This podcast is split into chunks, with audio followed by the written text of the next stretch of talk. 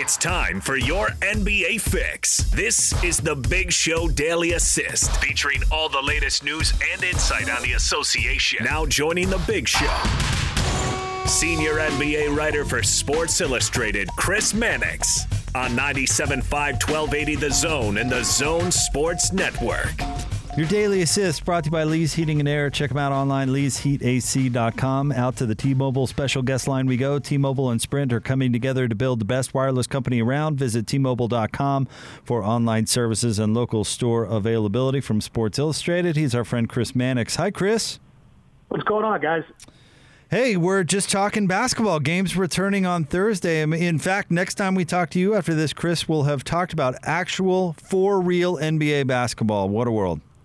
It's good to uh, you know finally get the game back and and be interesting to see what these teams kind of look like. I mean, right out of the gate, you know, you'll have you know a, a game that's less indicative of what these teams are. I mean, the Lakers Clippers on paper should be this you know blockbuster opening night game, but you know Anthony Davis might not play. Uh, Lou Williams won't play for the Clippers, so it's it'll probably take some time to ramp up and and get these teams into shape. But hopefully by mid August uh, teams have rounded to form to a degree, and that they, we get a good postseason. One thing, Chris, I've been keeping an eye on based off of a comment that you made and that we've talked with you about on a couple of different occasions. Watch for the efficiency in the perimeter shooting especially from three point range. And it seems as though the Jazz are heading in that direction, man. In the scrimmages, they've been encouraging their players to take threes off the dribble, to take a bunch of threes. If there's an open shot, and this is a little different for Quin Snyder team. In the past, you see him pass and pass and pass and pass, and then take the open look. Now he seems to be encouraging them to take it earlier on. And based on what you said, I thought that was interesting to see how efficient they will be.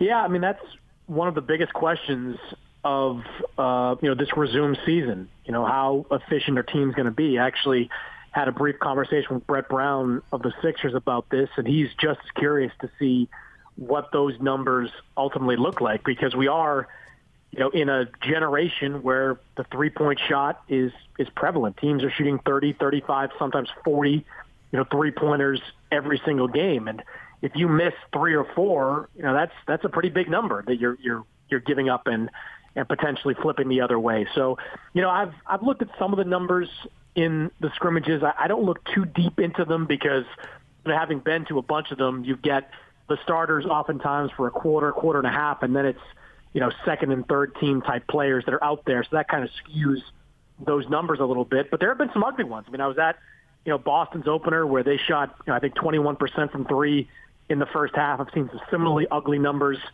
uh, in you know after first quarters uh, to start games. So I think that's going to be something that bears watching in the first three or four games uh, of this restart. I mean, which teams you know get get their rhythm and timing back early, and which teams uh, struggle.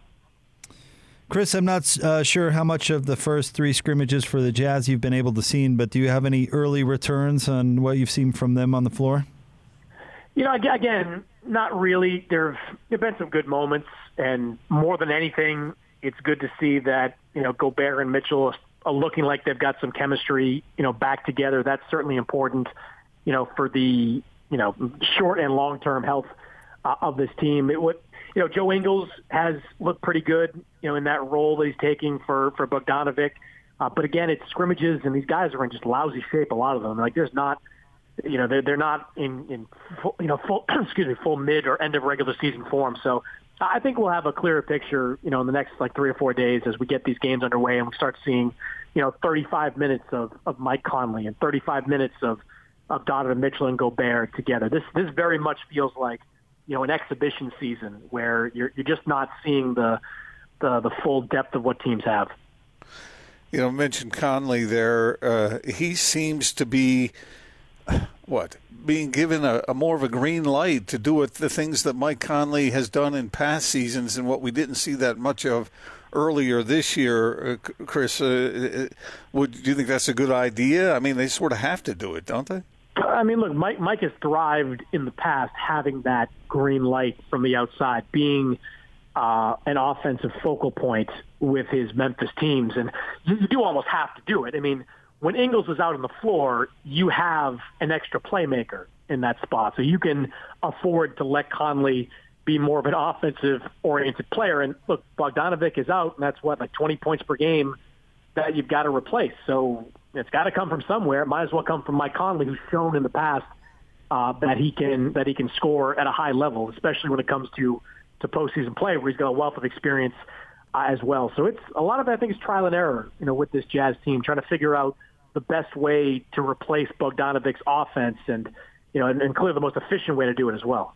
We've talked to you throughout the season about the Jazz bench struggles, Chris, and certainly that got a little bit better with, or a lot better actually, with the addition of, of Jordan Clarkson. But in these scrimmages, it appears that they might be a little thin. My question for you is: Is is depth going to matter any more or any less in this unique situation, or is it going to be the same?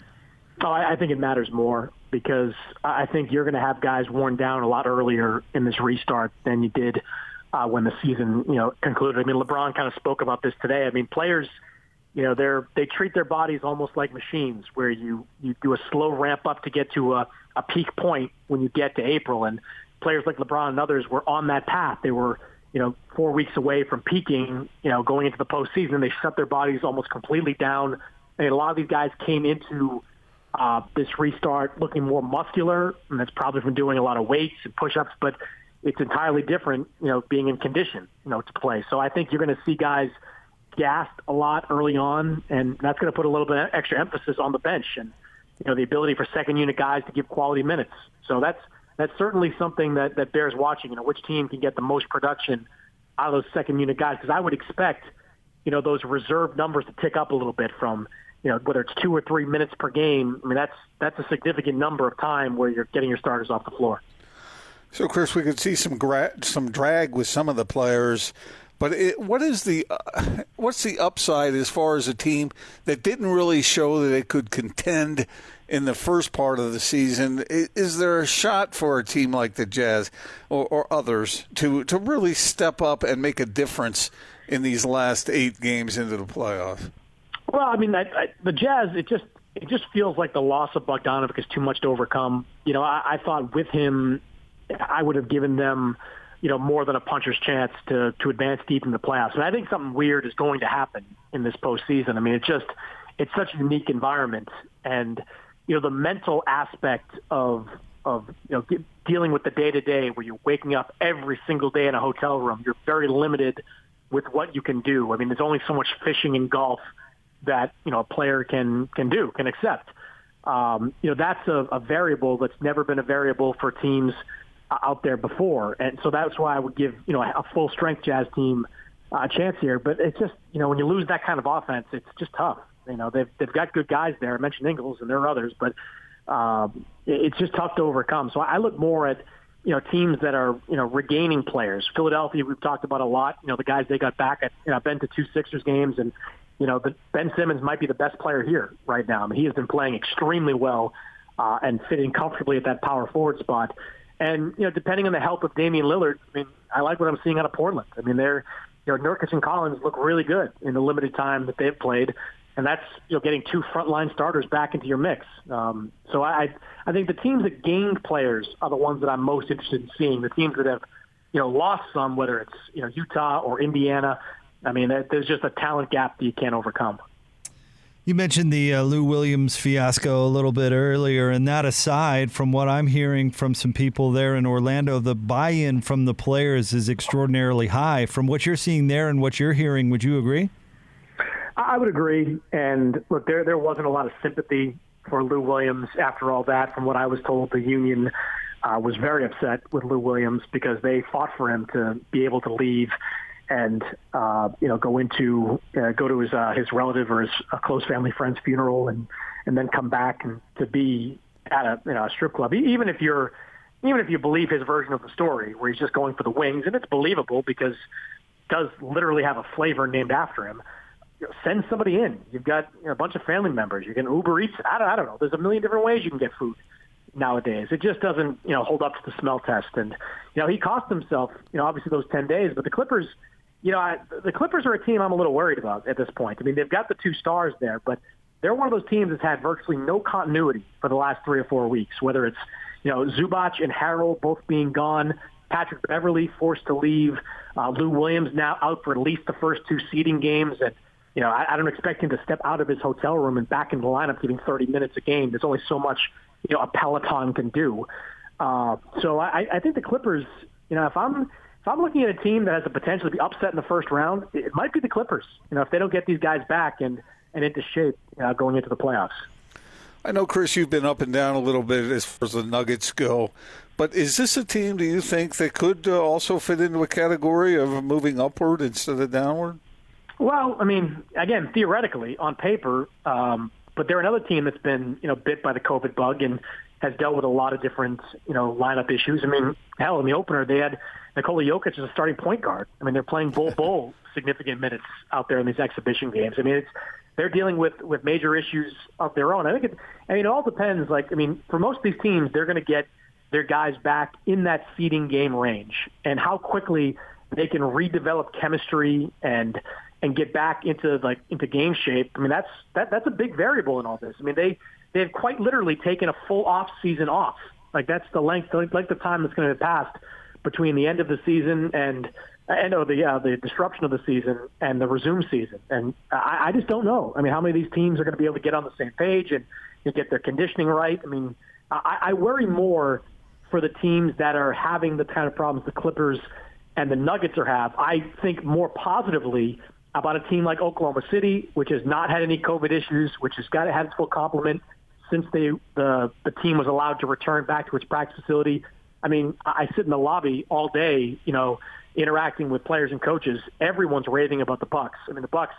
You know, one thing about Milwaukee that I hear a lot from people within that organization is that not only have they been healthy, all their guys want to be here. And, and look, there's some very legitimate reasons that players wouldn't want to be in Orlando, whether it's health, family, whole bunch of stuff. But all the Bucks, you know, they were all on the same page from day one. They wanted to be here, and they're kind of playing like it right now. They're playing like they're like like they're just picking up right where they left off. So the Bucks right now look like the scariest team that's that's out there. They have been been great, and I think part of that is the continuity that they've had.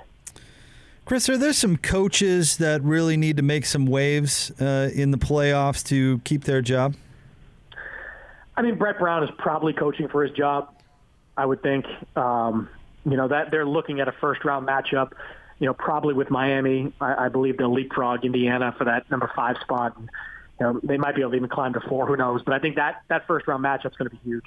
I mean, when the the season stopped, it looked like there could be a house cleaning in that organization, whether it was Elton Brand and Brett Brown and you know maybe even a player being traded. Now you know they come back. Simmons is a four man. Shake Milton uh, looks really good as a starting point, and you know they, they look like they could be a threat. And if they do advance, you know that might be enough to save you know Brett Brown's job. If they don't, uh, it's certainly possible, maybe even likely, that we would see some kind of coaching change uh, in Philadelphia. Uh, yeah, it's. I think that's probably the the most significant one to watch as I think about these playoff teams. Everything you've said, Chris, when I look at Major League Baseball and some of the issues that are going on now, is the bubble working? Yeah, it's working almost flawlessly at this point because the NBA is not screwing around with any of it. I mean, you get daily tests down here, no matter who you are. If you miss a test, like Kristaps Porzingis did just the other day, you have to quarantine your room for a full day until you get another test. Um, you know, walking around the campus, everybody's wearing a mask at all times. Uh, it's you know, it's uh, it's it's no joke inside the bubble with what they're they're doing. And look, I mean, you know, coaches and and team executives are likely to praise the the league in public interviews, right? Like they'll say the NBA's done a great job. Every time someone sits down to me, that's one of the first things out of their mouth, and we're not on the record. Like we're just, you know, riffing, and they just talk about the job the NBA's done in putting this bubble together. So it's it's working almost flawlessly. It's certainly expensive. We've all seen the price tag, somewhere between 150, 170 million. Um, there are about 1,500 people here on any given day, you know, you know, matriculating through this campus. So there's there's a lot going on. But I mean, this the NBA is kind of showing that this bubble format of playing games works, and and that's why they're taking things like Lou Williams and others extremely seriously because you know one player you know catching the virus can change the entire course of this postseason. Two last things, Chris. The first one is I agree with you completely. I think it's really the only scenario under which these sports functions can really happen. I'm I'm I'm really wondering about things like college football and even Major League Baseball. I, I I don't know how, but when I think of the NBA, I think okay that that's a scenario that could actually work. The second thing I wanted to say is how are you holding up in that environment? I mean, I'm fine. Look, I mean, I I this is it, it's better than you know being around, you know, listening to these Zoom calls live and talking to people off to the side is way better than just sitting in on Zoom calls back in my house, you know, being in uh in this. I mean, it's not it's it's it's a resort, and while I'm not you know riding Space Mountain on whatever off time that I have, like I'm, you know, it's not it's it's not Shawshank out here. Like you're you're able to to to matriculate amongst people, you know, get a drink if you want to, hang out and do different things. So it's it's not bad at all. And I, and I agree with you that it's it's really the only way that sports is going to work for the foreseeable future. I mean, the, the Lou Williams incident is just another glaring example that you know athletes just have this sense of invincibility. They they don't even now. I don't think they they fully appreciate the gravity. A lot of them of of this virus, how quickly it spreads, and how if you have it, there's a good chance you don't know that you have it. So you know that that's why you know baseball's already having problems and you know, baseball travels more than the other sports, but there's a lot more physical contact in football and college football. Uh, so I think that these sports need to be looking what the NBA is doing. And in the case of the NFL and college football, if you want to play, create a bubble. You know, I know there's a lot of players that would be involved, but go to a place, create a bubble, and see if you can make it work. Because we're down here in, in a hot spot in Florida. It doesn't feel like it at all. Like it feels like you're in an entirely different country compared to what's going on around this bubble uh, in Orlando. And I think it really that's the only way that, that sports is going to work until this virus comes under control. Jake, what was the name of that little Mexican town that those guys ended up at the end of Shawshank hanging out at the beach? I just want, don't want to oh. see Chris. Zihuatanejo. so Zihuatanejo, is that what it's called? Zihuatanejo, yes. Okay, so we'll look for you, Chris, down on the beach I, somewhere. Yes, yes. Yeah, you, you guys will be the ones sanding the boat, and I'll be walking up uh, to it after the fact. All right, buddy. Thanks, Chris. We appreciate it. You got it, guys.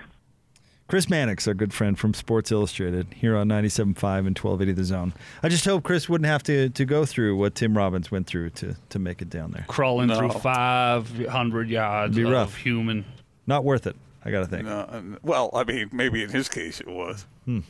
You know, what do you think? okay. Would you escape if you were innocent? Uh, I have no idea. I, I, I, don't know if I'd rather sit in prison or crawl through 500 yards of.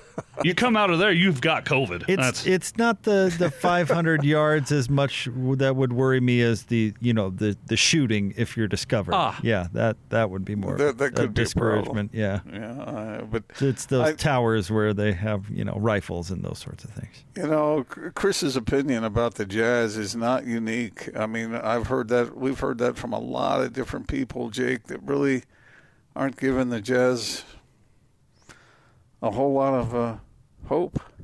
Well, hope for what? Because I, I don't even think Jazz fans really are thinking title contender at this point for the reasons that Chris laid out and that, you know, things have not been as smooth and as good as a lot of people maybe expected. Not not in the restart, but uh, I mean the uh, season right. as a whole. Right. I wonder if the mix if this uh, that all so much of what Chris was talking about there, the the variables that are in place now, whether that could actually end up uh, boosting the Jazz a little bit, I, I, I don't know. I don't know the answer to that, but I certainly understand the uh, the skepticism on the part of uh, some observers. Well, and let's not forget that the Bucks are really good, and the Lakers. Uh, uh I know some people uh, don't want to hear it, but the Lakers are really good. And the Clippers, I think, have a ton of potential. I don't know if I'd throw them into the really good category right now, but they could be. Mm-hmm. You heard uh, Chris talk about it. It's a little disjointed and has been all year long for them. But I mean, the Bucks and the Lakers. I mean, they're really good teams. That's maybe not the Warriors of a couple of years ago, but those are those are some formidable uh, teams that you'd have to get through. L A K E R S. And we know your opinion. When it all started uh, before back in October, I, I, think most the most optimistic Jazz fans were hoping for maybe the Jazz to contend in the Western Conference. Uh, that seems to have diminished a tad bit, I'd say. Well, yeah, because I don't think any, even Jazz fans that expect them to get out of the first round, which I think is reasonable. I don't think anybody out there would pick them at the moment against the Clippers or Lakers for that matter. Do you?